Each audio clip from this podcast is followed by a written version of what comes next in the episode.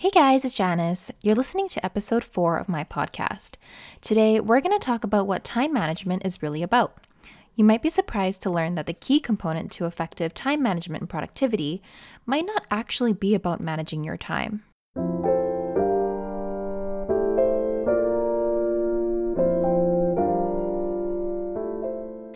Most people think about time management as dedicating and allocating sufficient time to all the different tasks that you have to do so that you can complete them efficiently and in a timely manner. So, technically, if you plan your time better, then it should mean that you're more productive and you can finish everything that you need to do.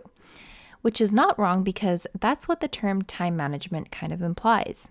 But the truth is, how much time you have doesn't matter as much as how well you're able to use that time. You can plan out your day and say you're going to study for two hours during the day, but when it gets to those two hours, what guarantee is there that you're actually going to be studying for the entirety of those two hours? Writing it down and planning it out is not a guarantee that you will actually carry out the intended activity and achieve any progress. How many of you have told yourselves that you're going to sit down at a certain time? Give yourself a couple hours with a goal of finishing a section of your paper, and in reality, you just spent half of that time staring at a blank page and the other half writing maybe two sentences. I've been there and I've done that. In the end, you kind of just acknowledge and tell yourself that you wasted two hours doing nothing. And the next day, you might also tell your friends about how, oh yeah, I didn't do anything for like the whole day yesterday and I just napped. I hear this a lot. This is the number one reason why time blocking just does not work for me. You're supposed to plan out every waking moment of your day. You plan out your day hour by hour, minute by minute, but while you might show up to your intended activity, there is no guarantee that you'll actually achieve anything during those time blocks. Most of the time, you'll just get frustrated. The truth is, you are only given so many hours in a day, so you're trying to manage the one thing that you cannot control which is time. You're not empowering yourself to be productive through time management. You're kind of just working with what you've been given. So, if you can't actually create more time, why not focus on how to value that time so that you can complete the tasks that you need to? Instead of planning out and managing time, plan out your attention.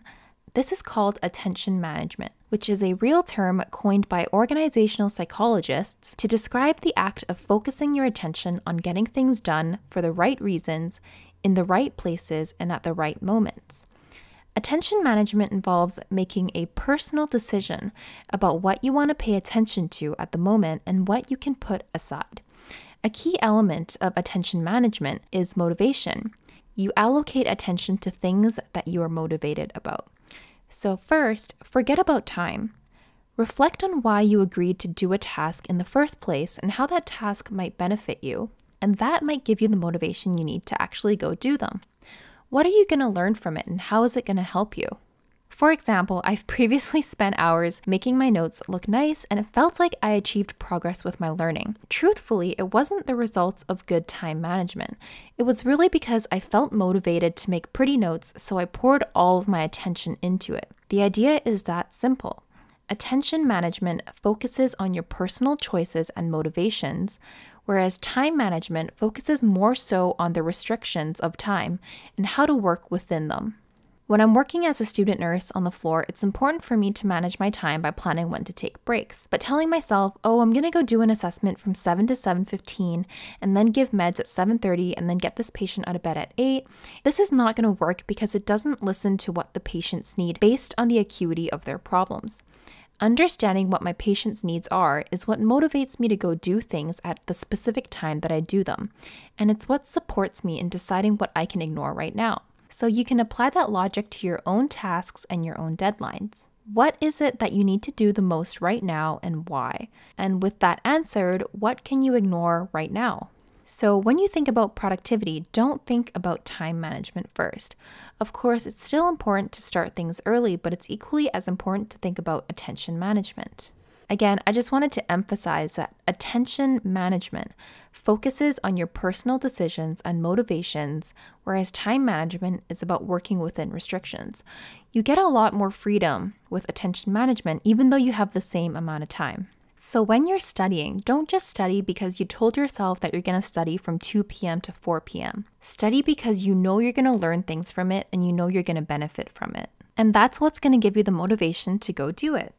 In attention management, you're also encouraged to set up a work environment that helps you control what to pay attention to by minimizing distractions.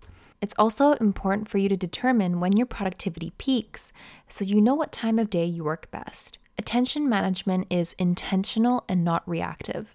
You're in control of how you work and not time, which is why time management doesn't necessarily make sense.